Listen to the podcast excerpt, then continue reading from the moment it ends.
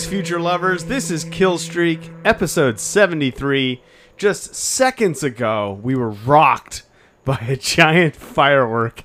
Now, Mike knows the pleasure of what it's like to live in my side of the That was town. my first one live. It was fucking intense. it was really it's it's like a real deal firework. It's Yeah. not like a fucking Roman candle. Yeah, no, to, to be clear, the listener at home, it just sounds like if you took one firework from a 4th of July fireworks show. Which is I wonder I I don't know how they get them. Yeah. How people get them. I mean, there's got to be a way, right? Where there's a will, there's a way. Hey, speaking of uh wills to change. Will they, won't they? Will they? Won't they? we will. We're in person now. We will. Um. So we're gonna make a few changes on this episode. We're, you know, It's one episode after we started the second season, so the natural time to switch things up. Yep, exactly. Uh, and you know we're we're most of the way through a series of seven or something like that. Yep, that's right. So uh, Episode five of seven on. so of course we got to make some drastic changes to the podcast. Uh oh, am I crackling? You are. I'm getting some crackle. All right, we'll see you guys in just a second. We gotta kill this crackle. Um, hopefully that crackle. Yeah. See, the crackle is something that always was a problem. Um, but now we're recording in person. I, Yeah. I don't. It seems to be happening more often. I don't Well, know. folks at home don't really know about the crackle, right? Because No. we always, we almost never start recording and then stop. yeah, it never usually happens mid episode. Yeah. But now it's just easier to pause and start again. So Mm-hmm. I don't know. Yeah. Okay, so we're making some changes around here. Uh, primarily in what is usually the recap Yeah. area of the show. I'm no longer going to be doing beat by beat, scene by scene breakdowns of the plot.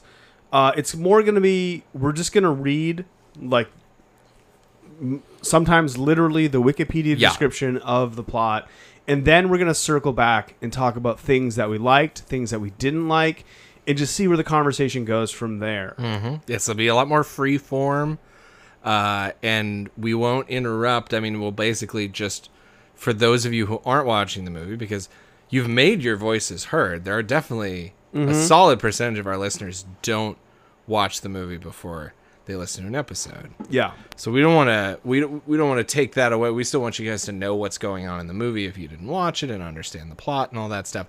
But yeah, we wanted to take this down from being like a 45 minute enterprise where we recap the whole movie as well as Eric does that. It's like, you know, we want to focus more on the conversation Yeah. Oh, and the crackles. Here we go. What the fuck is happening? Oh, boy. This is absurd. All right, I'm just gonna restart GarageBand. Here comes another firework. We'll be right back. Need more bang for your buck? Come see us at Mike's Fireworks Mega Store, located at 3196 State Highway 6 in Marlin, Texas. Whether you're looking for a big bang to light up the sky or something small for the kids, Mike's Fireworks has you covered. We That have the w- that was not planned at all. That, That was- wasn't a sound effect. No. that was an actual firework. We listened back to it and we and I was like, everyone's going to think that we inserted that. That's a, but that was a real firework. Wow. Okay, so we're talking Seed of Chucky today. We will be after the break. We're going to get a little bit of the history of it as we normally do. We're not going to be doing a blood and guts check. That'll be more after the, Yeah. the recap. Yeah. So we'll give you fuckers a reason to sit through the first break, you know? You, Yeah. can't, you can't just listen to the first segment and then peace out. You can't just yeah, no free rides around here, guys. you gotta fucking pay the piper. Yeah. Also, this is, we're announcing we're switching to a Patreon format. It's a- oh oh, it's weird. This hasn't even gone live yet, and No. we've lost all listeners. Huh. Interesting.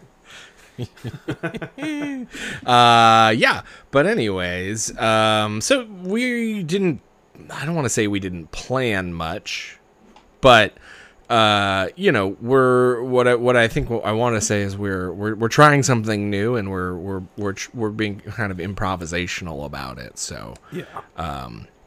You know, who knows? Who knows how it's going to go? But it, we're interested to see. Um, you know, Eric's just never stopped complaining about the work. It was just every week, and I reached a breaking point, and I said, "Okay, let's cut the recap. That's fine." That's not true. There is something that it's like OCD about me taking notes. I still took like pretty thorough notes Yeah. as I was watching. I was- Uh-huh. Really? yeah, but like less so than normal. Okay. but I'm not gonna. I'm just gonna use them for my own Gotcha. Purposes. jerk off. I'm, I'm, I'm putting them in the spank bank, baby. this is a rough movie for that. Although yeah. the first and only nudity in the entire uh, Child's Play franchise. yeah, it's noteworty. Um, and, we get al- we, get also two kinds of nudity. Yeah, we get two kinds of nudity. I was gonna say we get uh, some Tiffany boobs too, which, which is very funny. It was funny. But, Um, but yeah, that's for later. Let's Yeah. talk a little bit about our own histories with this movie. Sure. Uh, I thought I hadn't seen this, and then kind of around the midpoint, I was like, "Oh, I remember everything that's happening right now."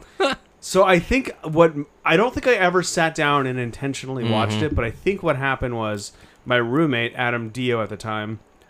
He was he's still Adam Dio. He is my roommate at the time. Um, he must have been watching it, and I walked in while he was watching it, and I was like, "Oh, what's this?" And Mm-hmm. Sure. sat down and watched it. With him. Yeah. Okay, that checks out. Yeah, I definitely hadn't seen it before, uh, and I had, uh, you know, no no reason to beat around the bush. I had avoided it because I heard it was bad, Mm-hmm. and I mostly like the Child's Play franchise, and Mm-hmm. I was like, yeah, I'm not gonna watch this movie that I've heard is bad. Um, I did the same thing with David Fincher and Benjamin Button for like Oh yeah, I've never seen Like I've 10 years? Still, I've never seen. yeah, that. and then I watched it over the pandemic. It's bad. yeah, I wish I hadn't seen it. yeah. made, me, made me like him a little bit less. I've never seen um, X Men Three. oh, that movie is a steamy Yeah, piece and I. I love X Men Two, or at least I did when I watched it. X two is still great. Yeah, and I never saw Spider Man Three either. Yeah, Uh, Spider Man three is more enjoyable in its badness. Yeah, yeah. I'll, I won't go out of my way to watch something that I know is bad. Like Yeah, for instance, uh, George Romero, who uh, is long. Everybody who's listening to the show probably knows Dawn of the Dead is my favorite movie. Night of the Living Dead is up there as well. Um, but I didn't watch Survival of the Dead until Mm-hmm. over pandemic because I just like I don't know. I don't want to be bummed out. Yeah, it's weird because I am by and large a completist with this stuff. Mm-hmm. Um, but I think it's it's you know it, it comes up in situations where I have an affection for like the larger body of work, Yeah. and then I'm like, well, I feel like watching this is only going to lower my impression of the creator and all of the other accompanying pieces. So, but uh, now I've seen it, and uh, yeah. Yeah. and we'll talk about that after the break. Yeah, You'll, you won't know what we think about this. Uh, I do want to mention I did watch um, the the amusement park, the George Oh, the Romero thing? Yeah. Didn't realize it's only fifty three minutes long. That's it's a, that's a breeze. it's straight up. Um, eh, for those of you who don't know, it's a long lost George Romero movie that he made on commission from the like Lutheran Society or something. I didn't know the Lutheran thing. Yeah, it was like associated with like a Lutheran church. Church. Okay. They hired him to make a movie about age discrimination and like the you know the the horrors of getting older. Okay. And he went fucking wild and made this crazy little thing, and it was never never released because of it. I did not know any of that background other than he had an unreleased. I had just heard it was like too horrific to release. That's not true. Yeah, I heard the same. thing. Probably too horrific for the Lutherans, I'm guessing. Yes, yes, exactly. I, I I heard the same thing, Yeah. and I heard a lot of like hype leading up to it, and you know, I I didn't enjoy it very much. Mhm. Um, he's a he's a director that like even though I love some of his movies, some of his movies are pretty hit or miss. Yeah. Uh, and this is you know like it's hard to like I, what are you what are you gonna judge this movie on? It's it's an unreleased Sure. 53 minute long oddity in this already kind of spotty director's work. Yeah. That's not to shit talk George Romero. I think he does a great job most of the time. But he's capable of of turning in a bad film. exactly yes, yes, and he has sort of a workman style that I appreciate. And this is more highly stylized, at least in terms of like the plot. Um, it's like it's a surreal movie Okay. that I don't know he completely has the artistic ability of like let's say like David Lynch could probably turn in a Yeah. pretty terrifying 53 minute movie about the same subject. Got it. Yeah, yeah. You know what I mean? You know what I mean? Mhm. Uh, anyway, That makes sense. Yeah. it's worth checking out just for the sake of like completionism. Um, but I, I was a little bit underwhelmed, just especially c- some of the hype leading into it was like pretty. pretty Yeah, I mean, it was an exciting idea that there Mhm. was just an un because you get that with books, yeah. you know, and it's easier for that to happen with a book because it's just someone stumbles upon a physical manuscript, just one, and then oh, you have a previously unseen piece of work. But a film, there's so many people involved Yeah. that it's like you don't have situations like that where people stumble upon a complete or or what you would need to craft a complete film in the editing room. Yes. Yeah, so it's certainly exciting that it existed, but Totally. it's not surprising it wasn't. I'm not mad that I watched it, Yeah. but it it wasn't exactly. It didn't exactly blow me away. Got it. Okay. Yeah, I haven't watched any other horror this week, I think. So but now now that we are cutting a little time out of the middle of the podcast, maybe we can talk about it more often. I would like to do that. Yeah. This is also a more pleasurable experience, Mm. viewing experience. Well, I've never totally been able to put myself in your mindset because even when I did do the notes, I always did two viewings. Right. Right. I always just sat and watched the movie the first time the way I always do. And Right. then I went back and did a notes pass and, you know.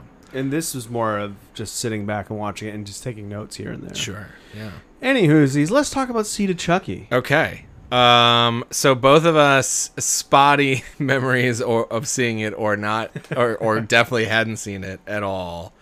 Uh, so this one came out in 2004, so it's six years later, uh, after Bride of Chucky, and the uh, you know the story here is essentially Universal, who had the rights, wanted to do another one. Uh, enough time had passed that somebody was like, "We can uh, wring some money out of that franchise." And Don Mancini, as always, was up to the challenge of writing something.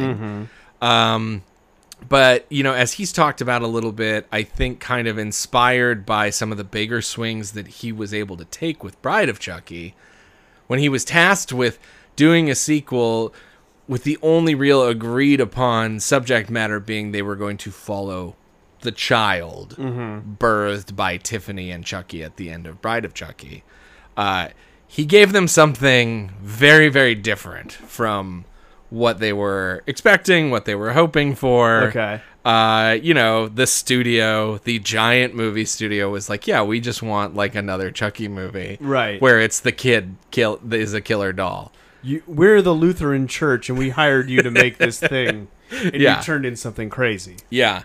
Um, so you know, there was an early point in time where they wanted Ronnie Yu to come back, and uh, he was unavailable. Uh, it was definitely a movie that I don't know that it was ever officially in turnaround, like sort of the uh, that's that's the unofficial limbo of Hollywood, you know, where a movie is just doomed. Kind Yeah, of. like development hell. Yeah. Um, but it certainly took longer than I think they had planned.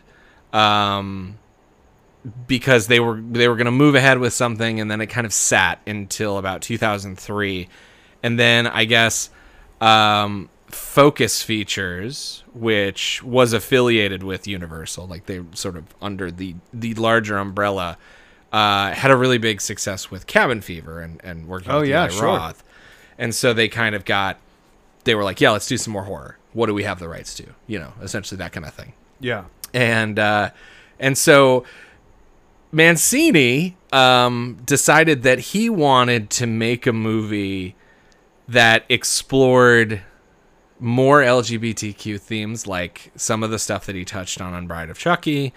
Uh, probably not surprising to hear he took a lot of inspiration from the Ed Wood movie Glen or Glenda. Sure, of course. Uh, so for those who aren't familiar with that one, um, it's it's you know it's a 50s exploitation film. Uh, it's sort of staged as like a docudrama, and it's about cross cross dressing. Uh, uh, it's the the main character is a transvestite who goes by either Glenn or Glenda, uh, and Transvestite sort of in the old timey parlance of yes, that. Right. Yeah, I'm not, you know, fully versed in what is the best way for me. Right. to- Yeah. I mean, I think that that term is now. phased out, but Right. But you know, at the time, I'm sure that's that's Yes, that's that's to. what it was. That's what the character is referred to as. Please forgive me if I uh, bungle some of this because I, I would not ever pretend to be an expert in this stuff. I'm- sure, of course. Um, but yes, my Neither would I. no, you are, aren't you? Uh, Moving on. Oh, I did read actually. Um, since we're kind of on the subject, Uh-huh. I did read a pretty nice article uh, written by a, a trans man um, about uh, how this helped them. Like this, they, this helped them like accept who they are. Really? this About movie, the yeah, seed yeah. of Chucky? Yeah. Well, I mean, it does have a really strong through line about identity, and that's, and we'll get into this, I think, but it's not not just our our character who is unclear on identifying with a gender, but also different forms of identity and those sort of identity struggles. Like it's a really deep, rich theme in the movie. Now, does it always work? Uh, I don't know, but uh, it's definitely deliberate, right? Um, so yeah, so basically, he turns in this script where Chucky and Tiffany's uh, child is is dealing with gender dysphoria, right? And he decided to go full bore in the comedy direction. Um, So even less of a horror movie initially. Now I think they managed to pull it back over to something similar in tone to Bride of Chucky ultimately, or or closer, right? But anyways, Universal gets the script and they're just like, no, absolutely not. Uh, um, and in fact, this may be apocryphal, but the story from Mancini, I think, is that they gave him the note literally, "This is too gay." oh Jesus! Yeah, which sounds like something uh, a major studio would say. Ultimately, though, um, Focus picks it up, and then uh, they actually started a new shingle, as they they tend to call it, called Rogue Pictures, because they like Focus at the time was pretty well associated with like kind of indie and and like sort of prestige cinema, mm-hmm. and they were like, well, we don't want to. This clearly isn't that. Yeah, it's like so we're gonna make up something else called Rogue. Um, Um, I want to briefly uh, interrupt you. Yeah. I apologize. Uh, the article is written by a, a trans woman. Um, the article is called "Why Seed of Chucky Holds a Special Place in My Heart" right. by Sam Mauro, M A U R O. Okay. Check it out. I wish Eric had told me about this before the podcast. I would have read it. I should have. Yeah. I apologize. That's okay. You are forgiven. Um, yeah. So, anyways, um, the budget for this one significantly lower than the previous film. Uh, I, I don't even know if it's significant. It's lower, but they spent a weirdly. I think they spent like 20 25 million dollars on this. wow. And I mean, I guess those dolls are expensive Yeah. because it doesn't look super. I mean, some of it. Some of it does. The dolls are fucking great, though. I- Yes. I, want to like shout out the dolls. Mm-hmm. There, a lot of. Uh, I mean, maybe this is encroaching too much on on the next segment. Sure. but a lot of like the acting is left to the dolls This is true. Yeah. and they actually do like they're able to Yeah, get you- really good you get some emotions out of them, and yeah, Yeah. yeah, no, I agree with you in that respect. This is a doll-heavy movie, more so than anything else up to this point. Yeah. and it does seem to be just increasing on a, a pretty even scale. Because Bride of Chucky before this was certainly the one doubled the dolls, you know, and now we have triple the dolls. right Um, so yeah, eventually this gets made, filmed almost entirely. Do you know where, Eric? i just read it Yeah. uh, i wouldn't have if i, I would have had no idea Uh-huh. if i didn't just read it but in romania At our old friends Castel Film Romania, oh site of the uh, production of Return of the Living Dead, Necropolis, and Yep. Rave to the Grave. Uh, wow Yeah, Charles Band's uh, cheapo production factory out there in Eastern Wow. Europe. Yeah. I mean that must have been all the interiors right Yes. Yeah, and and you know, so Don Mancini, this is the other big behind the scenes note is that this is his first time directing. right Um, always the right. He's the writer on every single Child's Play movie, but this was his first time in the director's chair, not just for this series, but ever. This was his first feature film directing credit, and on and his only directing credits to date are this and the next two Child's Play movies.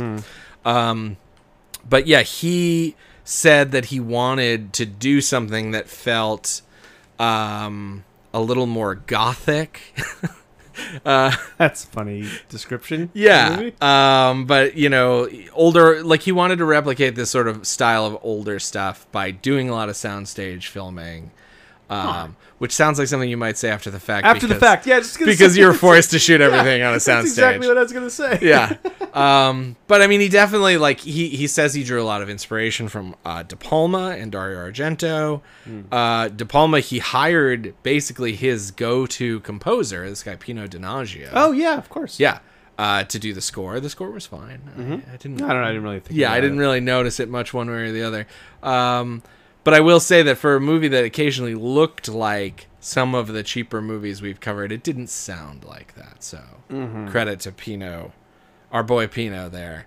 Uh, so yeah, It's funny. De Palma is one of his pulls for this movie. I've been watching a ton of De Palma movies Yeah. lately, I know. uh, and I guess I could see in some of the some of like the wilder camera angles. There's like, some peop- interesting camera work. There is, yeah, like people going over banisters a lot. Yeah. like that happens a couple times, and the camera Yeah. follows them down. Well, the whole movie starts with essentially it's not a true oneer, but it's like uh huh. it's it's definitely like a I think it probably goes for a full three minutes before there's a little bit of a cheat Yeah. edit. Um, yeah, POV. So you know you definitely can see some of that stuff, but it's interesting. Yeah. Um, box office wise, didn't do great. Uh, the total domestic gross was 17 million 25 worldwide which just about meets the budget and then you know always those budget numbers don't really include marketing and Right. and that sort of stuff so presumably a lot the studio took a loss on this one um, this is the last one to be released uh, as uh, theatrically until the reboot remake Oh, that was one of my questions because Yeah. I wasn't. I didn't remember if this one came out in theaters or not. It did, uh, but the next two, uh, Curse of Chucky and Cult of Chucky, did not. And it looks like the next two, at least looking ahead a little bit, Mm-hmm. they are a change of direction, at least plot wise. Yes. Uh, what are you reading the plots of them? No, I just I just clicked on the IMDb. I couldn't Okay. remember which ones come first, and I Gotcha, clicked on yeah. the IMDb pages. Yeah, I mean, as someone who's seen them, I will say that they are. Uh, it certainly seems like it's an attempt to move the needle back towards the s- more straightforward horror of the first couple films without fully abandoning the direction of these two. Okay. So it's kind of it splits the middle, I would say. Um, but yeah, I mean, overall, this is probably considered, along with part three, to be the other sort of quote unquote failure in the series. the the bastard stepchild, redheaded stepchild. Yeah, the bad seed. Yeah. Yeah. um, but yeah, how did Eric and I feel about it? I I thought maybe Eric would take that. That's fine. Oh, Uh, I was waiting for you to finish that sentence. how did we feel about it? I guess you'll find out After, after, the, break. and after the description of the plot. Yeah. Um, yeah. Okay, I'm gonna I'm gonna Can we get a firework? I'm gonna pause it. The last time, he took a bride. But this time, in order to become the parents of a human baby, they'll need just the right woman. Jennifer Tilly. Production is underway on the new horror flick Chucky Goes Psycho. You know, I should have played Erin Brockovich. I could have done it without the Wonder Bra. In Planned Parenthood, timing is everything, so you'll have to hurry. That shouldn't be a problem for you. This fall, Chucky's back, and he's delivering us some evil. Come to Papa.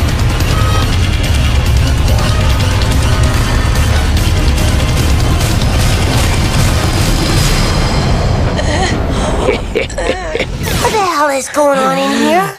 She, uh, came on to me. No wonder her career's in trouble. Seed of Chucky. That's my boy.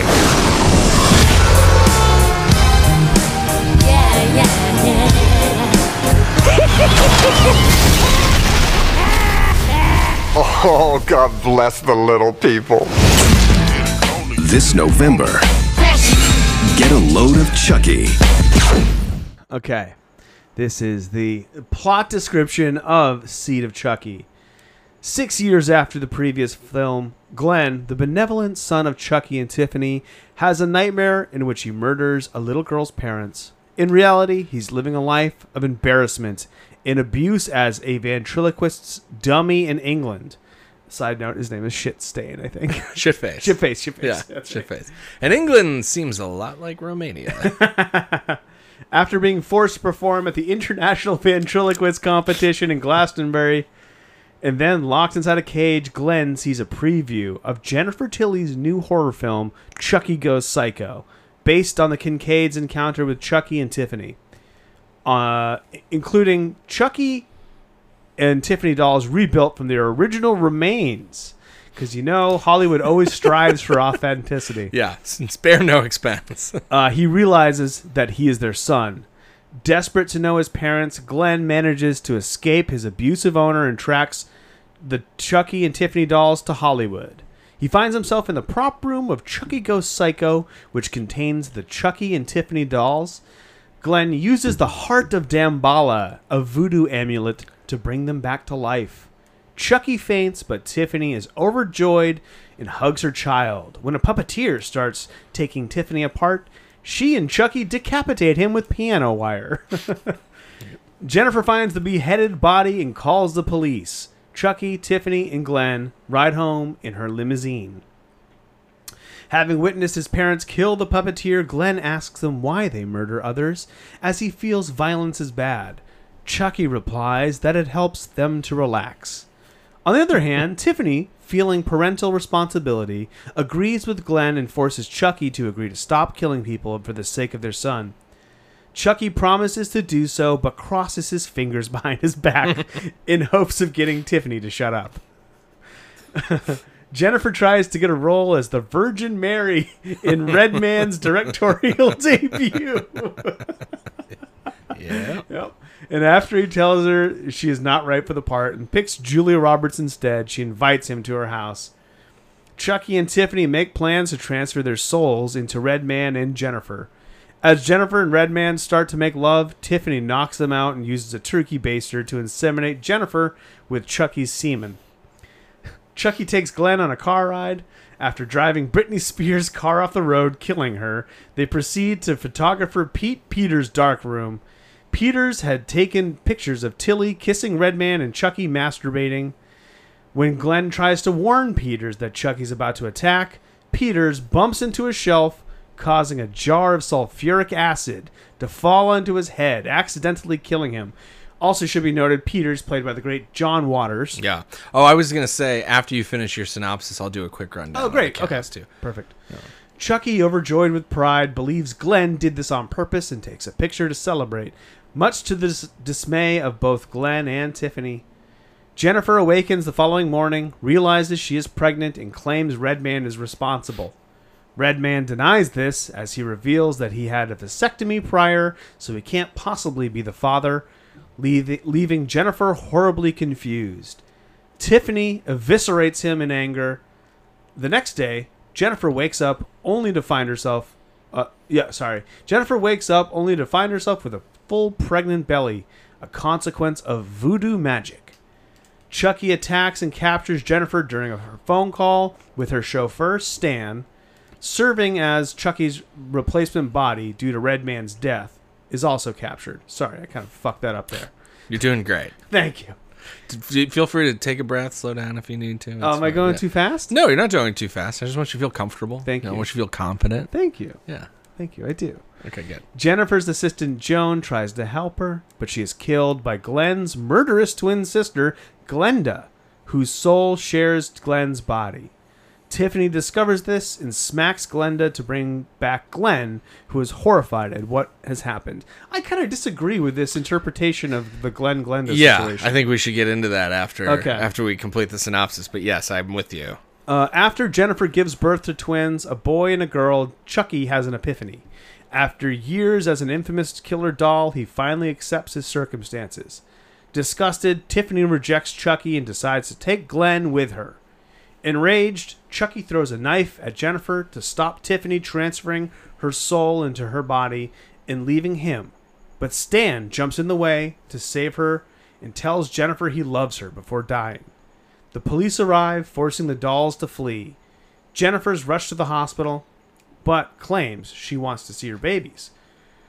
Tiffany drags Jennifer and begins to possess her, but Chucky breaks in and kills Tiffany with an axe. Before Tiffany dies, she tells Glenn not to make the same mistakes she and Chucky have. Devastated, Glenn snaps and challenges Chucky to a fight. Jennifer passes Chucky's axe to Glenn, and Glenn impales Chucky. Chucky assumes it's Glenda again, but Glenn reveals it is actually him, finally able to kill in revenge for his mother's death.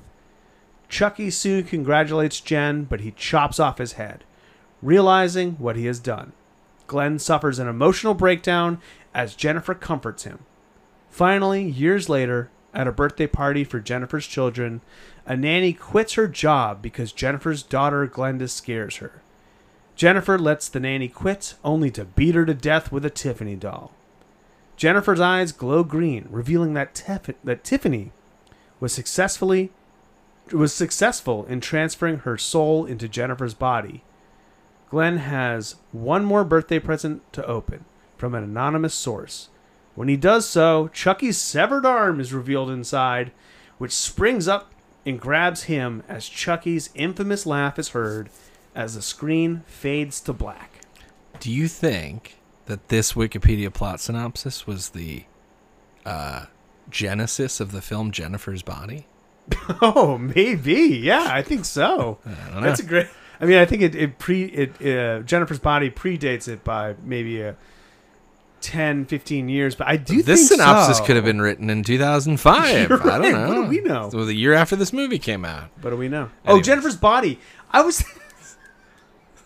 This is a great. We're doing a really good riff here. Bear with us. you said Jennifer's body. I thought boxing Helena. what? I don't know. I don't know. Oh man. Okay. Written by Jennifer Lynch and directed by. Okay, fair enough. There's a Jennifer connection. I don't know what happened Sure. there. Um. Okay. Yes. So uh, that is the plot synopsis of Seed of Chucky. Uh, returning from the the last movie, we have Brad Dourif as the voice of Chucky, Jennifer Tilly playing both a fictionalized version of herself and the voice of Tiffany the doll. Uh, newly added to the cast, Glenn and and or Glenn slash Glenda, voiced by Billy Boyd, who is Pippin from the Lord of the Rings movies. Oh, okay. Yeah, Peregrine Took, you fool of a Took. um, and then we also have Redman playing himself. Uh, as you mentioned, John Waters is the uh, tabloid, the paparazzo, Pete Peters, uh, and then a, a lot of people uh, that I've never seen in anything else. Uh, and also uh, Jason Flemyng, uh, British actor. Uh-huh. Many people would know from Lock, Stock, and Two Smoking Barrels or Snatch. Uh, uh, plays himself slash Santa Claus. Yeah, and, Uh, uh, I read that. At least on the IMDb trivia, Yeah. He said that if there were one movie he could erase from his filmography, it would be this one. yeah, he gives a really stark, uh, depressing sort of evaluation of being in Romania, being slashed to death by two puppets, and asking what happened to his career. uh, yeah, so yes, some good stuff. Um, yeah, so Eric, blood and guts check. How did you feel about Seed of Chucky? Blood and guts check. I fucking loved it. You loved it. I really, really liked it a lot. Wow. Yeah, I thought it was very funny. okay. Um, I laughed a lot. I thought it was stupid as fuck, but like in a way that I enjoyed. yeah, I really was like, I don't understand what everybody's complaining about. I think this is very funny. Okay. Wow. Yeah. about yourself? Um, I can't, I can't go that far. I can't say that I loved it. Um, I didn't hate it. Uh, I enjoyed parts of it. I. It came really close at many points. Like it felt like it was gonna tip over into something that I sim- would similarly sort of love and be like, I'm so on board. This is fun. This is great. It's so you know acerbic and and it just never quite did it for me. Okay. And I think, and I th- and I, I do think that you know we've had conversations like this before, and I think there is a dynamic here where I get a little bit more hung up on. I don't know if we want to call it production value or Sure. you whatever whatever it is where it's just like if a movie feels a certain kind of cheap to me it's it becomes much harder for me to get into it Okay. I'll put it that way. And I think that, and I didn't know that this was shot in Romania until after I watched. Yeah, it. you kind of would never yeah. know. Well, but I'll say that for myself, I was like, this movie feels like the the thing that it reminded me of the most, and this maybe tell, would tell you that I probably didn't. My feelings weren't entirely positive. Is it made me think of Gingerdead Man two? Well, I mean, the plot is very similar. Yes, the plot is similar, but it's also like the level of production on display is certainly close to me feels closer to that than even Bride of Chucky. Okay, interesting. Um, I mean, I do think that Bride of Chucky does have higher production quality Mm-hmm. and is probably better directed. Yeah. Um, but I, you know, some of the special effects didn't look bad. Like the puppets look great. I think I Mm-hmm. really do think there's a there's a lot of like facial takes that the puppets do reacting Yeah. to each other that I think that I always thought was very funny. Um, the you know some of the shit is like s- clearly CGI. Oh, one thing I thought was terrible Uh-huh. was that opening sequence of like Chucky's sperm Yeah. swimming to the womb. It's like the beginning of Look Who's Talking. Yeah, but- yeah, But, but that's all practical special effects, and Right. then this is terrible. That was CGI. really John Travolta's Yeah. cum. Um, now, and this is CGI. They had to tell him it was for something else. yeah, Um, they had to tell him, tell him it was a masseuse guy's hand. All right. I was trying to. s- Okay. Yeah, I was going for some light euphemism. You really just socked it home. huh? The quote from that is like, "Come on, jack me off, bro," or something like Yeah, that. that's right. Uh, anyways, uh, that's fine. Whatever. yeah, of course. Whatever JT's into. Is, That's what you're into. Fine. Yeah. It's a funny detail for me to know, though. Yeah. Um, well, I, I mean, and this is very nitpicky, but I'll throw this out there. There were a couple times during the movie where I found myself questioning the quality of the sound design. okay. Um, so you go back and, and You watch. joyless fuck. it took me out of it. okay. um, where it was like, oh, there's like no, there's no background sound. It's just like all you're hearing is because it's puppets. Yeah. So it's like I'm pretty sure I'm guessing here. I'm drawing some conclusions, but I'm guessing as a cost-saving measure because they didn't have to get any dialog mm-hmm. because there weren't real actors talking. It was just puppets. Yeah, yeah, They yeah. didn't do any wild sound. There's no on-set recording.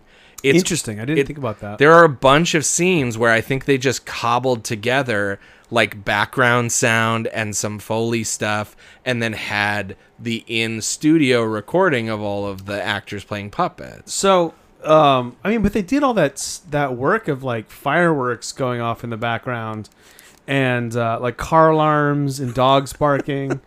oh no, that was just I watched it down here with my door and window open Oh yeah, with yeah. my lack of sound bar, so I didn't Yeah. notice that. We do need to get you. I do need to get. I, I looked into it. Okay, I, just okay. bought a car, so I'm like, I Fair, wanna- that's fine. That's fine. Uh, we'll figure it out. yeah. Um, I do need a sound bar. down but yeah, so I mean, and and I, obviously, a lot of people aren't going to have the same issue. I know that I am weird in this way, uh, but it was a thing that, like, on more than one occasion, took me out of a scene. yeah. Um, I also feel like and it's funny because I, f- I find myself right now in a position where I feel like I have to argue for why it's bad. I didn't hate it. I mean, I, Sure. I, I, I would say that overall it went by pretty quickly. Um, and there were moments that I really enjoyed. But then it's, I mean, it is funny how it's like Mancini's an interesting writer to me because he is in some ways like incredibly progressive in these storylines that he's putting together, but then he can't stay out of his own way in terms of being pretty offensive. Yeah, I mean, I would argue that that might be a product of the times in uh, which this this came out Yeah. in 2004, same year as a, a Yeti a love story. Okay. you know what I mean? Yeah. And then, and then like Yeah. our subsequent movies. Sure. But I mean, I'll just say this like, immediately, something that like set a bad tone for me for the whole movie was just the very casual, repeated, like, fat shaming of fucking Jennifer Tilly. Uh, okay. Which is like, it's just, and the thing is, it's just for a joke. Sure, like, sure. Like Yeti is super offensive, but you guys were at least being like sort of deliberately subversive. But this movie just like makes fun of the fact that Jennifer Tilly doesn't have an eating disorder. Yeah, okay. So I want to talk about Jennifer Tilly because I think Okay. she is one of the standouts. She's fantastic. She continues to be great. Yeah. She's great. She has such a great sense of humor about Yeah. herself. There's so many really funny jokes, like when Redman comes over to to like have she, she basically is like trying to seduce Red Yeah. Man so she can play the Virgin Mary Uh-huh. in his biblical epic, which I think is such a funny idea. yes, it's pretty amusing. Um, it, it- she's like he's like, oh, I loved you in that one movie, and she's like. Bound, yeah, everybody likes that. You know, he says that one movie where you make out with that other right. chick.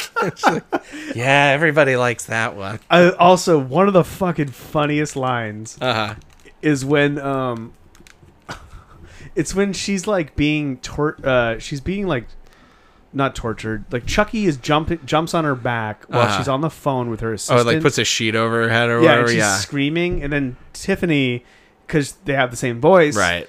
is uh, pretending to be her. and the assistant's like, "What's that screaming?" She's like, "Oh, bounds on Gina Gershon's fingering me."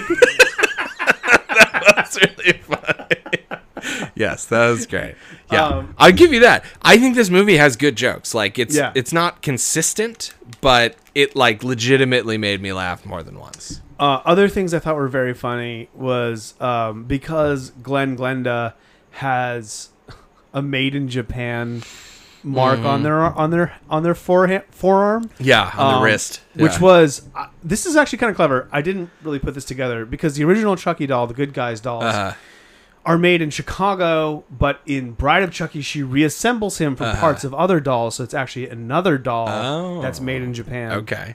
and the Glenn Glenda inherits that birthmark. Right. So, but because of this, he thinks they think their parents are Japanese. Yeah. and so there are lines when when when uh, Glenn Glenda meets Chucky and Tiffany's like, "Konnichiwa." pa-" Yeah.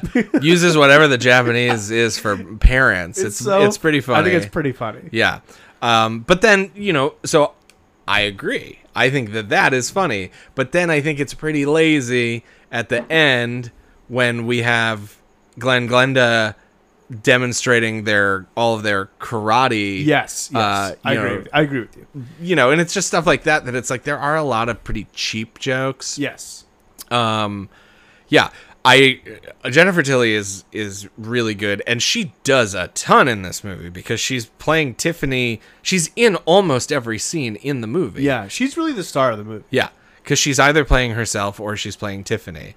Um, and yeah, I think like her storyline is a little bit like I'll give you the aging stuff for sort of the the more like exploitative elements of her storyline with her like trying to sleep with Redman and all of like the you know careerist sort of ladder mm-hmm. climbing stuff that happens and but I mean overall I think that for me it's more just like I think this is a fun kind of funny big swing that doesn't totally connect. That's kind of that's kind of how how I generally feel about. It. Okay. it. Yeah. Um, uh, I want to. I'll give my my summation when we get there. Mhm. But um, uh, so I wanted to circle back to Yeah. the we made a correction I think during the Wikipedia entry Mhm. where they interpreted the Glenn Glenda stuff Yes. in a different way than I think I did because Yeah. what's not noted in there is that um, Glenn Glenda doesn't have genitalia. Right. So As opposed to Tiffany and Chucky, who apparently are both anatomically, anatomically correct. correct. And so there's a constant argument throughout the movie between Tiffany and Chucky. Chucky wants the the kid to be Glenn, his son, and Tiffany wants her to be Glenda, her daughter. Mm-hmm. Um, and I actually kind of think what ends up happening is sort of nice Yeah. where Chucky, uh, Tiffany basically is like whatever you want, right? Am I misremembering that? Um, uh, by the end, yes, the but end. but she is pushing like, oh, you're my daughter for for Right. two thirds of the movie. right, Yeah, right, yeah. right. Um, so there is this confused sexuality, of confused gender within Glenn Glenda. That's interesting, although it does get into the Brian, Brian De Palma territory, Right. With Dressed to Kill, where when Glenda, when it's Glenda, it's murderous, Right. And when it's Glenn, it's it's you know timid and Yeah. kind. So I mean that's a little you know whatever. Right. Yeah, it- it- it's tricky, and it's you know there, there's shark infested waters for sure. Yeah. to like navigate. But I mean, I think you were headed in this direction. I do. I also like how it sort of resolves, which in my mind was essentially what seems to be kind of the lesson, if there is one, that Mancini's pushing in this script of just like sort of acceptance and like self acceptance Yeah. right of your like unique identity and that the Glenn Glenda character ultimately ends up identifying as Glenn and Glenda. Yeah, and the um that article I referenced, uh, the author takes it one step further Mm. in in a way that I wasn't even thinking of, where the human children of Yeah. Jennifer Tilly are Glenn and Glenda, Right. And then in that way, Glenn and Glenda get to live out their truth, Yeah. in in human body. And that's exactly how I interpreted Yeah. it. That there that that wasn't that like either Glenn or Glenda is real. It's like no, they're both Yeah. real and that by doing the body transformation they each get to have and, and I don't think I didn't like. That wasn't how I read it. It's just that I didn't think about it that Yeah, that, no, hard. no. at, Yeah. By the end. Yeah, I think I think we're both in agreement there. And and so that that brings me to another thing that I wanted to talk about. Something that I thought was interesting and I wish had maybe gotten a little bit more play is you, it even comes up in that recap when they're when they're on the ride home Chucky and Tiffany and Glenn are all together for the first time. They've murdered the puppeteer uh, in a particularly gory scene. Um, and they're all in the back of Jennifer Tilly's limo while she's up front with her limo driver who loves her. And they and they have this conversation about like why do you kill people? And it's like it's an interesting conversation that doesn't happen a lot in Yeah. horror movies, right? Where it's like a very direct, very blunt conversation about the motivation for an evil character and for the murder. And I did find it very interesting that Chucky has a really fast response of just like it's a way to relax. Yeah, yeah, And I was yeah. like, okay, well I don't think that's probably how any actual serial murderer feels Yeah. about it, or at least not that like simplistically. But I liked that this was a conversation that happened in the movie Yeah. and that ultimately leads to uh, a storyline that isn't really covered in the plot synopsis but like a sort of b plot that's going on throughout the second half of the movie is is this struggle tiffany does the 12 steps basically Yes, there's this whole like recovery Yes. aspect. Yeah. yeah, because it stems out from we talked about that scene briefly where Chucky's crossing his fingers saying he won't murder anymore. And he immediately blows it off. He never gives it any effort. But Tiffany tries and fails, but tries not to murder anyone for a while.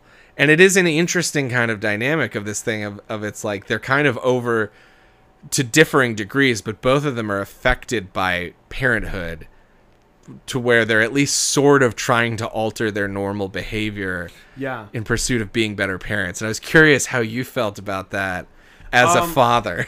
Uh, that's funny that you say that. Uh, um, Did you stop murdering when, I when did your son stop was born? murdering briefly. No, I, I think it. I mean, I don't know too much about addict behavior, like Yeah. firsthand, but I do think it is like probably a, in some ways, kind of an honest depiction of like two addict parents, Right. having to come to terms with, uh, Yeah. like oh, there's this new thing in my life now that I can't be an addict for, and I have Right. to do the best I can, and like I even like that that she has a slip up and stuff that's not to answer your question. Mm-hmm. Yeah. but it, it was it was like sort of my my appreciation of how that subject was was handled. Right. Uh, but yeah, of course, like when when you're when you learn that you're about to have a kid, I've seen two different directions that people go in, and Mm-hmm. I'll tell you the direction I went, which is like either the dad, because the mom, of course, can't drink, can't go out, Right. You know, doesn't want to because you know they feel like shit for a lot of the time Yeah.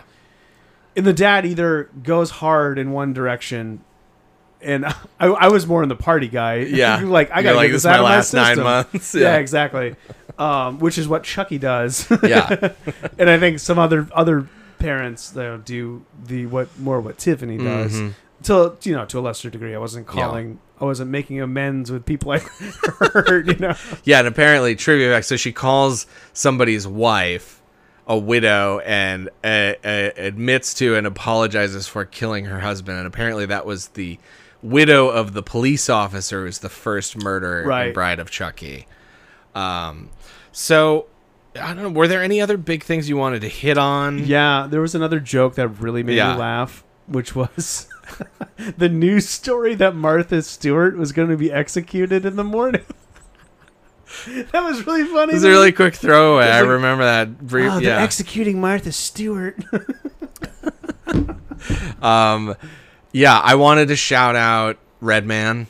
Um, I've always been a big Uh-huh. fan of How High. Um, I haven't seen him act in much else, but I think he's got really good natural timing. Uh, Yeah, he's like funny. he's yeah, he's like definitely like his part is fine. He doesn't have a ton to do, but it's like you like Redman's a rapper and like he doesn't do any worse than if you just cast like a comic actor in that role. It's like he's Sure, he's like sure. yeah, he does exactly what he needs to do. He's funny, he can tell a joke.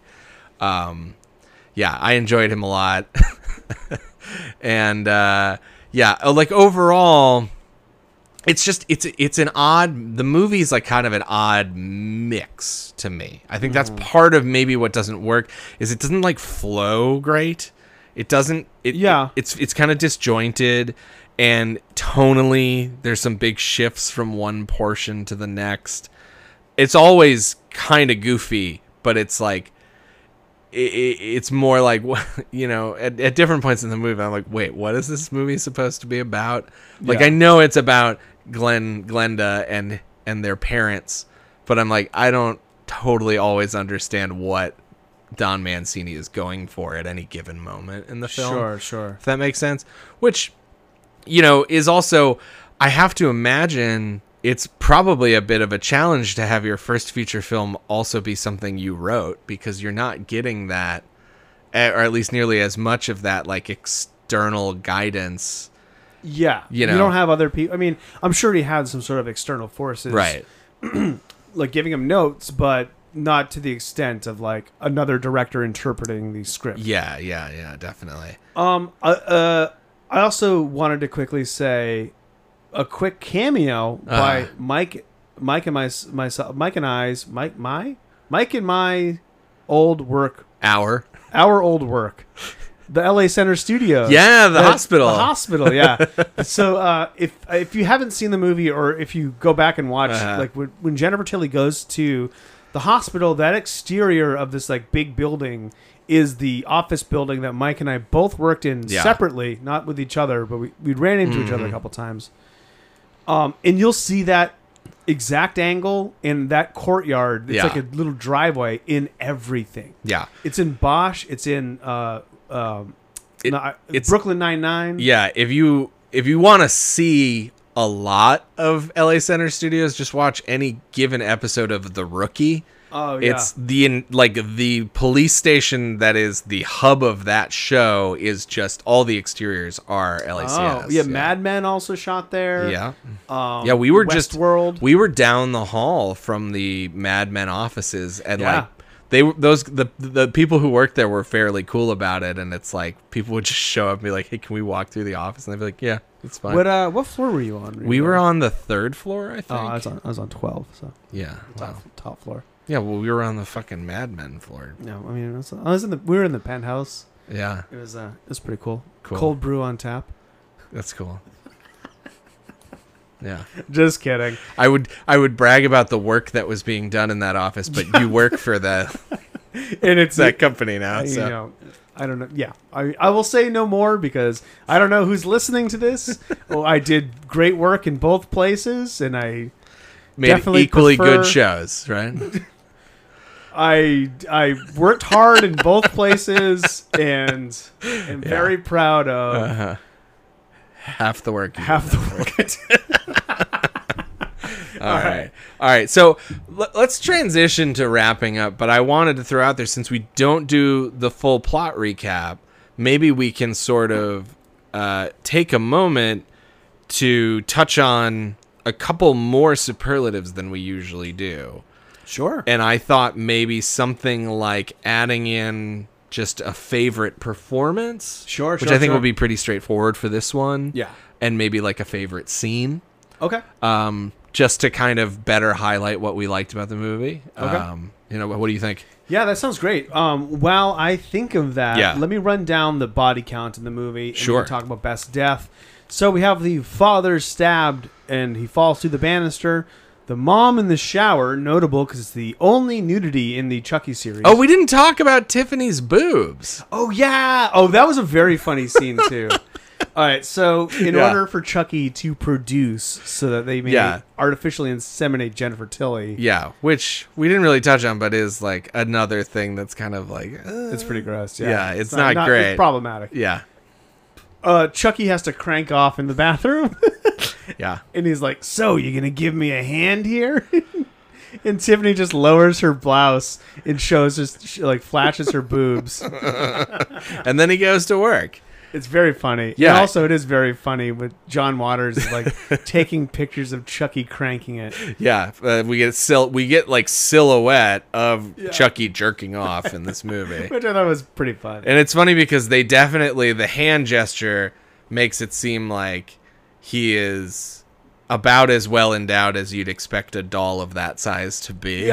Perhaps even slightly less so. And so there's like a little finger pincer kind of Yeah, anyways.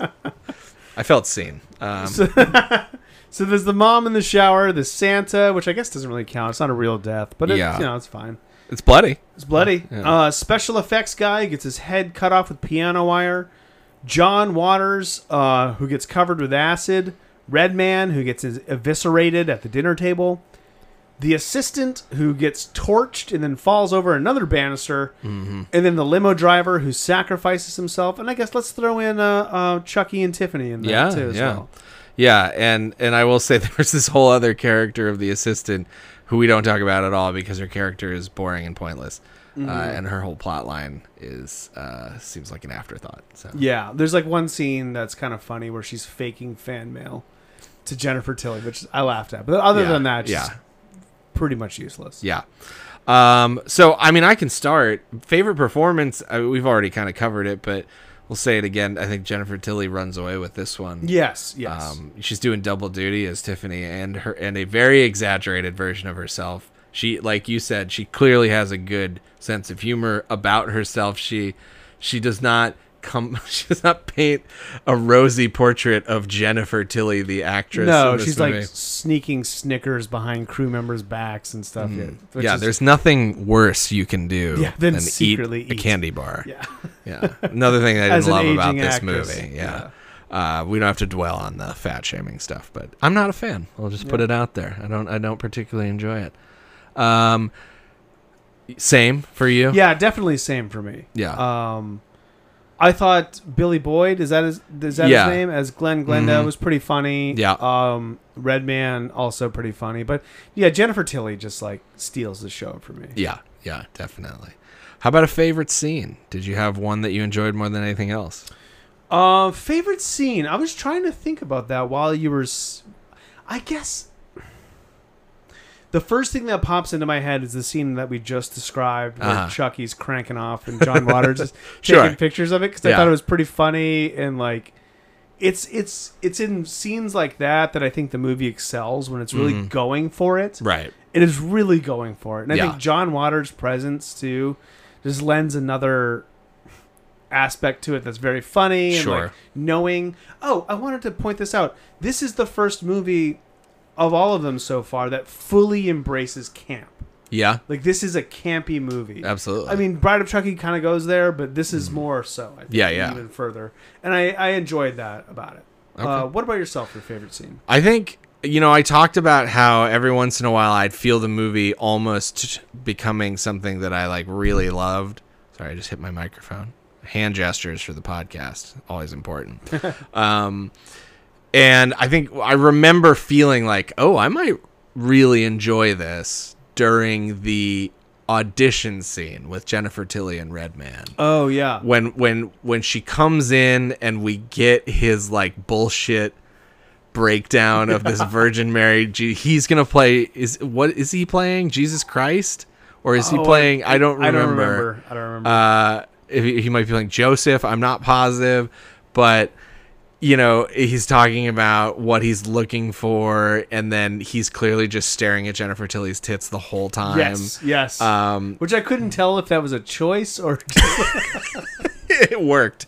It worked for the scene, but I think their whole inter- their whole back and forth is very funny. The Julia Roberts thing is a dumb bit, but I Yeah, I, I yeah. chuckled, and then immediately I was like, Julia Roberts would never do that movie. Like, No, she never so unrealistic. yeah. Um, at least maybe this fictional version of Jennifer Tilly might consider it, but yeah. So I I, I enjoyed that scene a lot. What was your favorite death? Um, I gotta say it was the um the piano wire, the the puppeteer. Sure. Yeah. Uh, I think it was done really well. There was some CGI in there, but there's also a lot of practical too. There's a lot of fake blood. I love a decapitation. Yep. And there's a fun element of Chucky and Tiffany working together that I think brought a lot of energy to Bride of Chucky. Like a lot of them like kind of co-conspiring on kills Yep. was like a fun That is fun. thing, and there wasn't as much of that in this one as I would have liked. Yeah, and this was kinda of that the high one. point. Yeah, Um. Oh, I mentioned. I forgot to mention Britney Spears dies as well. yeah, yeah. Which- Just an impersonator. Especially nowadays, doesn't feel that great. No, no. Fuck her for being a Being famous. famous. Yeah, Uh, s- I think mine. That's a good one. Uh, I think I like the John Waters acid. Okay. Even though it's it is CGI, it's clearly Yeah. CGI, but it's fun. Mhm. It's John Waters. Um, and it's it, it is the takeaway that I when it was happening. I'm like, oh yeah, that's what I remember the most from Right. this. yeah. Um, I want also want to give a shout out to Tiffany's death when she dies. Like she gets like Uh-huh. axed in the face or something. Yeah, yeah, Uh, I, I like that. It's kind of it's kind of disturbing in a way. yeah. Also, her exposed spine when the puppeteer takes the plate off her back is fucking gross. Yeah, yeah. There is there is surprisingly, and this is I sort of hinted at this at the beginning, where it's like the movie almost descends fully into comedy and camp, but then it's like it is pretty gory, and like it's not. We'll we'll touch on this in a second, but you know it it's not scary, but No. it's gory. Uh, moments that didn't age well. Uh, John Waters drops the M word for little people. Yeah, which again, like w- what I was sort of saying is Mancini can't stay out of his way. He keeps putting it in the scripts. Yes. Even though at this point it's 2004, so now we're we're into the era where we can't just blame it on oh, that's how things were in the late 80s. It's like, no, you know you're not supposed to do that anymore. Did you see that Matt Damon thing from today? Yeah. That was fucking Matt Damon is really burying himself.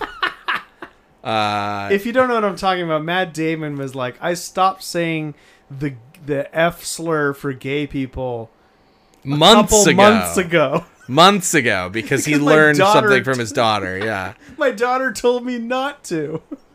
Which means he was just walking around saying that word. Yeah. It's fucking crazy. Like I understand I understand the aspect of like, oh, we just like called each other that on the playground. Right.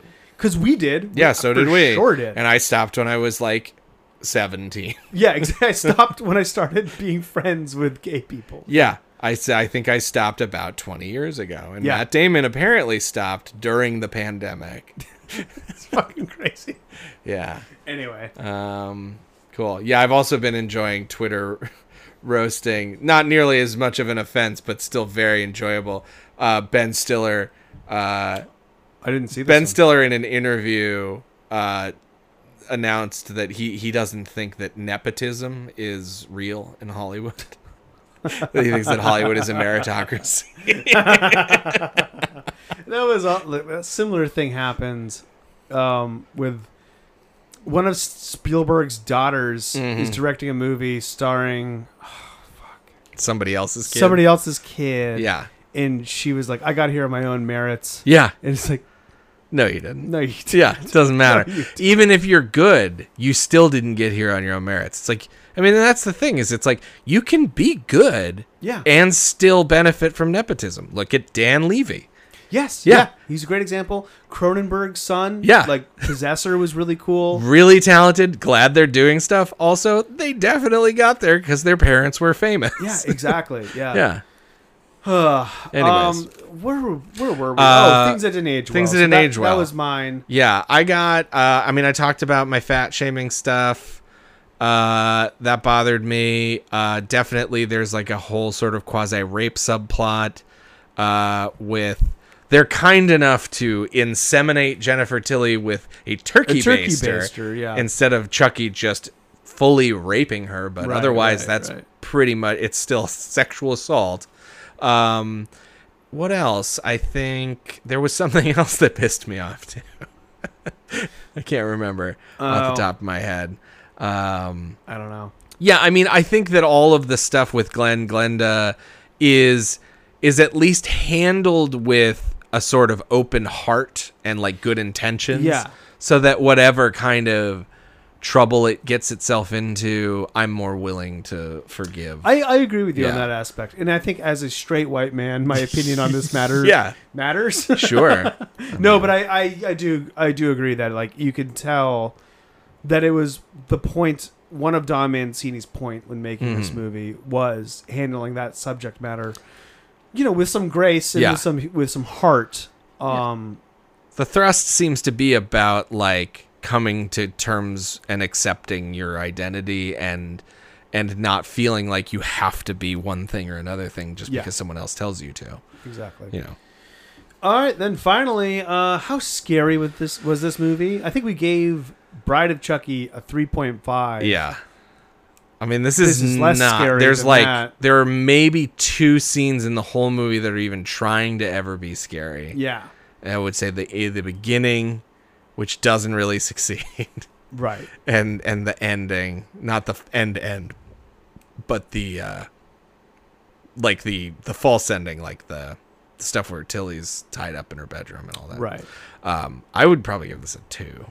Yeah, I can go with you there too. Yeah, and I, and the other thing I was going to say is we didn't talk about this much, or we didn't talk about this all. But before I forget, I did want to touch on.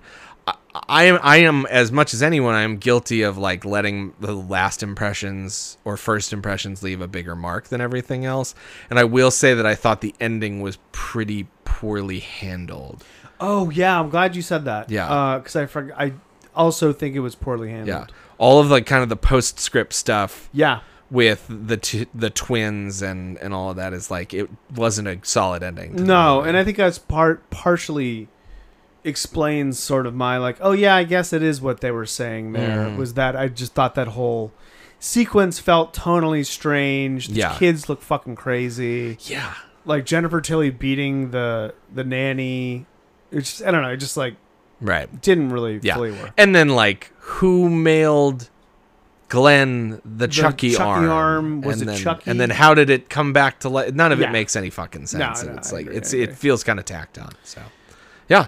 So final thoughts? So final thoughts. I really thoroughly enjoyed this movie. I thought it was funny. Um, it is the kind of, I mean, it's just kind of really up my alley. Yeah. It's campy, it's funny and gory. it doesn't take itself seriously. Of course, there are problems. Mm-hmm. Uh, I'm willing to overlook those problems because I laughed through Yeah. them. Um, at where it stands in the larger Chucky Child's Play, you know, uh, movies, like I can't. Well, obviously, I can't say You now can't spoil it. but it that is something that I have to take into account Uh-huh. when we're doing our final rankings of the series. Yeah, yeah. Uh, and I'm curious to see where it goes from here. But this for me is, I think this is a Mary. All right. Yeah. I respect your feelings.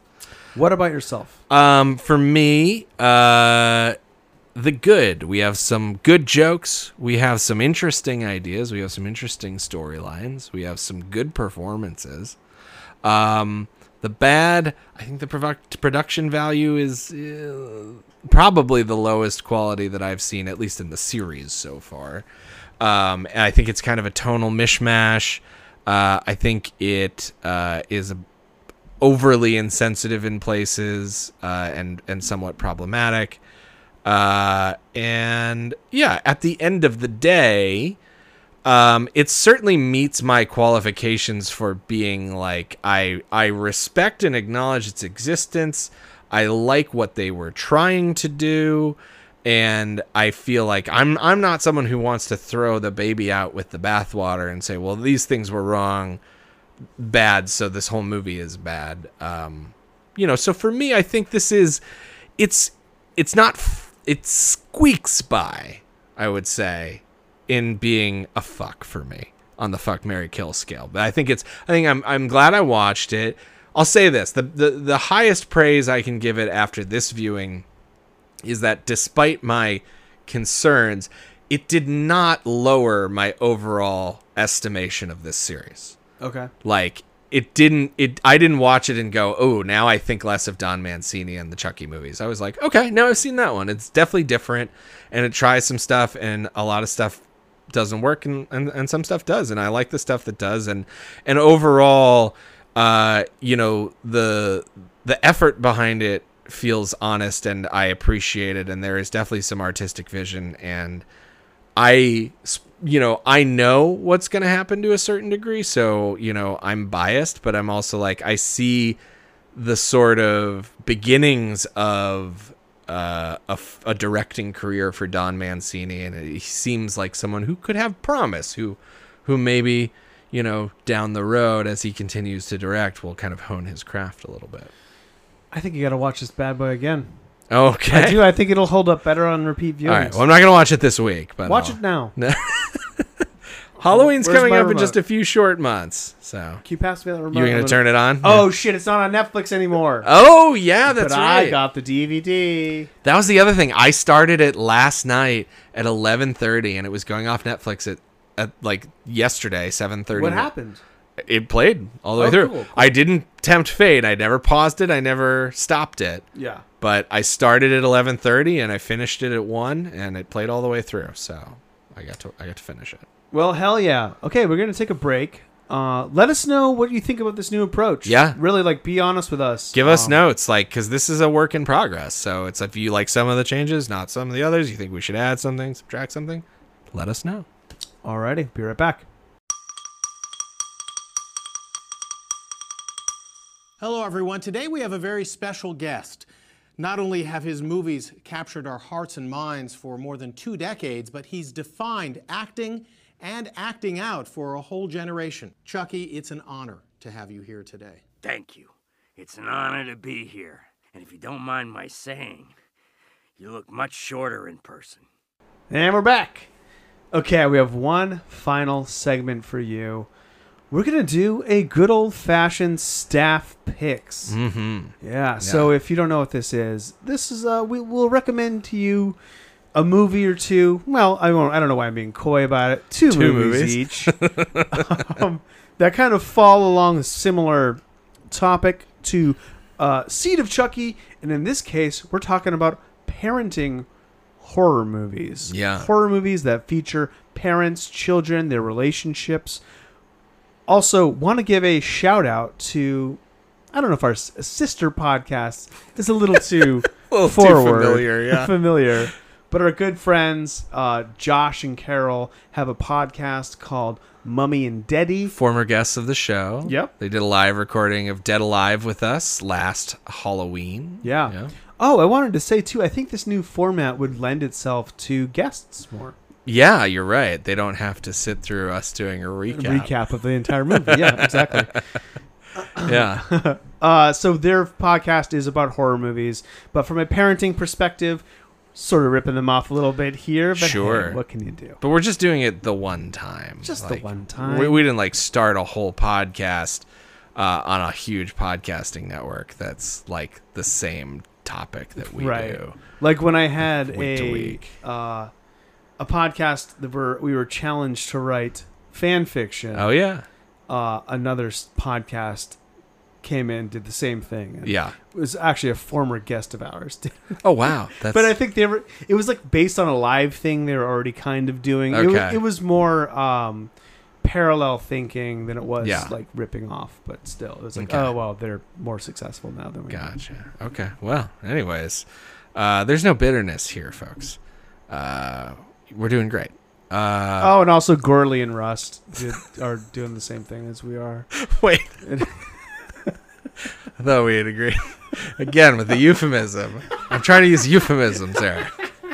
I like to make Mike uncomfortable by just saying the thing he's dancing around. All right, so what are we doing this time? Uh, yeah, so we're doing staff picks, uh, which, uh, just to be clear, not the same thing as Mount Rushmore. Mount Rushmore is the greatest. That's what we do uh, when Eric isn't being a coward. But when he can't commit, then we do staff Yeah, picks yeah. instead. Um, so I'll kick it off. Um, my recommendation, my first recommendation, if you're looking for something else in the parenting horror super subgenre, uh, I'll throw one out there that is absolutely on my Mount Rushmore and maybe right at the front.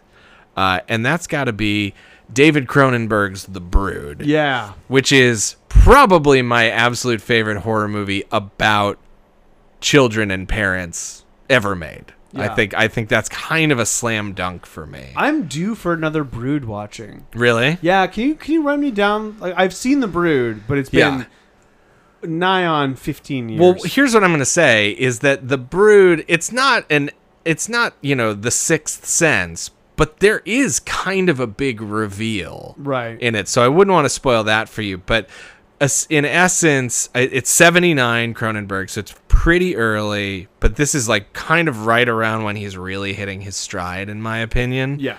It's I mean, and this is saying something. It truly is some of his best body horror. Um, but it also just like it's it's you know it's winter in I want to say Toronto. It's definitely Canada. Um, but you know it's and and and a lot of the first half of the movie is these horrible murders being committed by somebody in a red snowsuit. Uh, Right, You know, right, like right, a like right, a child, like the size of a child, possibly a child. Um, yeah. And it's just, I mean, I think I love Cronenberg. Anybody doesn't know. Um, he's one of my top five directors for sure. And this is probably a top five Cronenberg for me. Um, and, and it's, it's this, the backstory is great. He had a terrible divorce and he wrote this script and it's basically about the fucked up relationship between um, a father and a mother and and the impact it kind of has on uh, them having a kid and but it's a body horror movie and it's awesome I need to revisit it. It's been like even you saying that, I'm like, Yeah. yeah, I, re- I remember, I remember parts of it very Mm. clearly, but then I'm like, I'm kind of pretty fuzzy on the Yeah. details of the rest. it's great and it's super fucked up and it's gross and awesome Uh, so for mine, this one's not going to blow any minds. I think it's probably one of the first movies you think of when you Mm. think of uh, parenting horror movies. Um, but I do think, you know, like not to get too much into my personal life, it is one that I'm feeling a lot lately, Uh-huh. which is when you're sometimes your children get to an age and they get to be fucking annoying.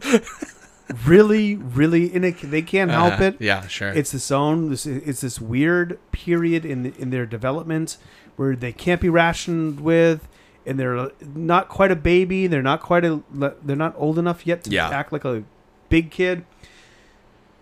And I think the movie The Babadook Yeah. does a really good job at like, man, sometimes I just want to get the fuck away from this kid right now.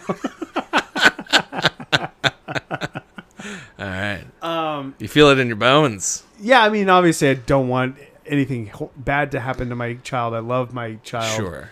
But the, you know, especially being in a pandemic Mhm. where you're not going anywhere for Yeah. not uh, like close to now a year and six months, seven months. It's you know, it, Yeah. it weighs on you. And I think the Babadook does a really good job of like, yeah, so oh fuck, oh god, oh what do I get out of here?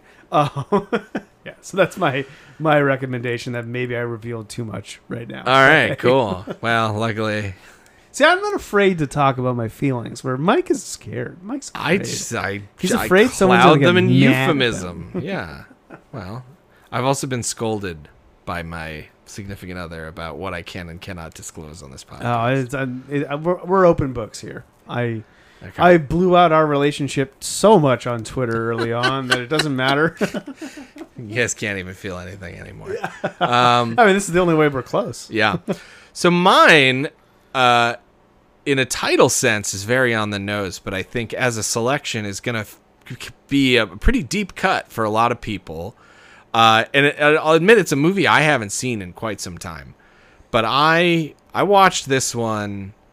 Oh, when I was around the age of the uh, the main child in this movie, and it fucked my shit up. And people don't really talk about this movie much, uh, and I consider it to be sort of a lost gem.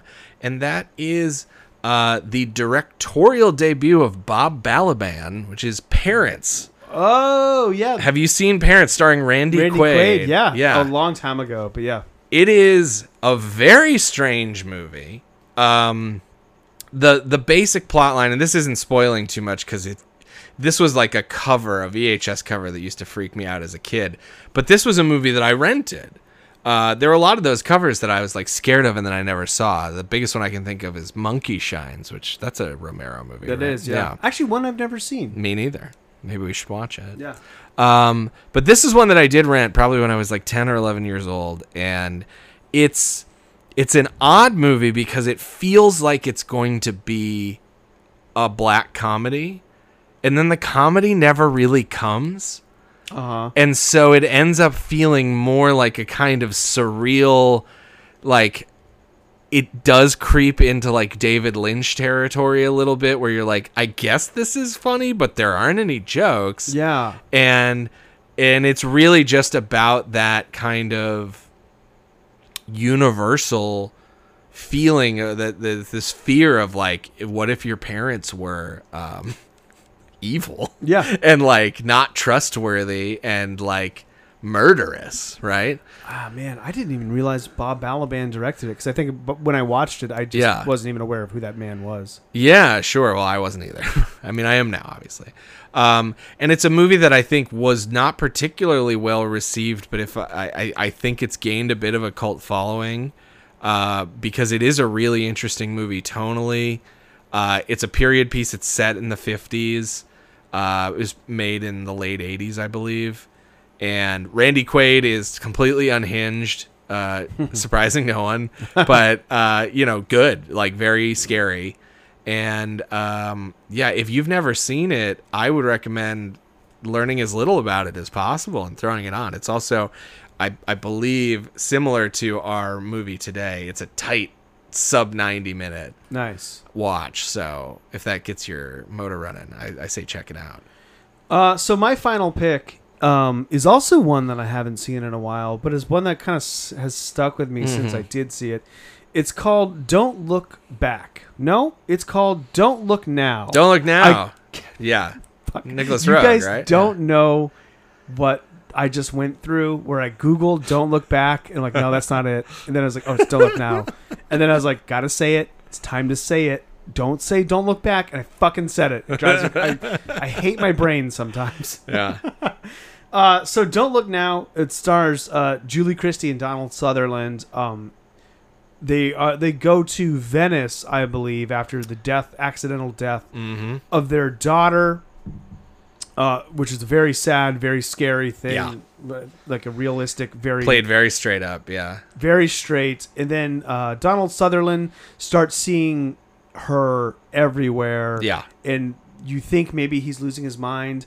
And I don't want to say too much else because this movie does have a twist. Big. To, this is like a famous twist. Ending. famous twist. It's fucking cool. And it's one of those things where you're like, oh, wow, the real movie was happening in the background of this. Mm-hmm. Yeah. And it, it's cool. It's I don't want to say too much more. Yeah. Did I say too much? No, Okay, no. all I right. think just yeah, I think you described it perfectly. And yeah, I mean, I I only saw this like 2 or 3 years ago for the Yeah. first time, and I knew there was a huge twist, and I was watching and I absolutely was completely caught off guard.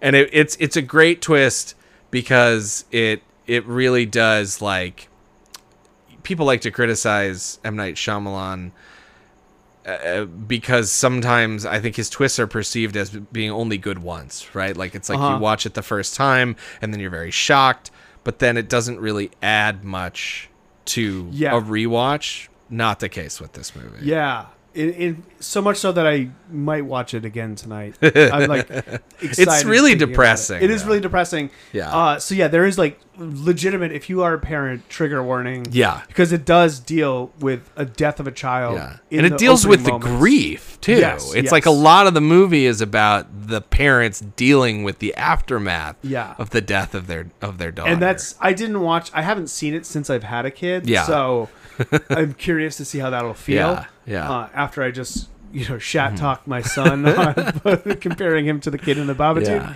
But yeah.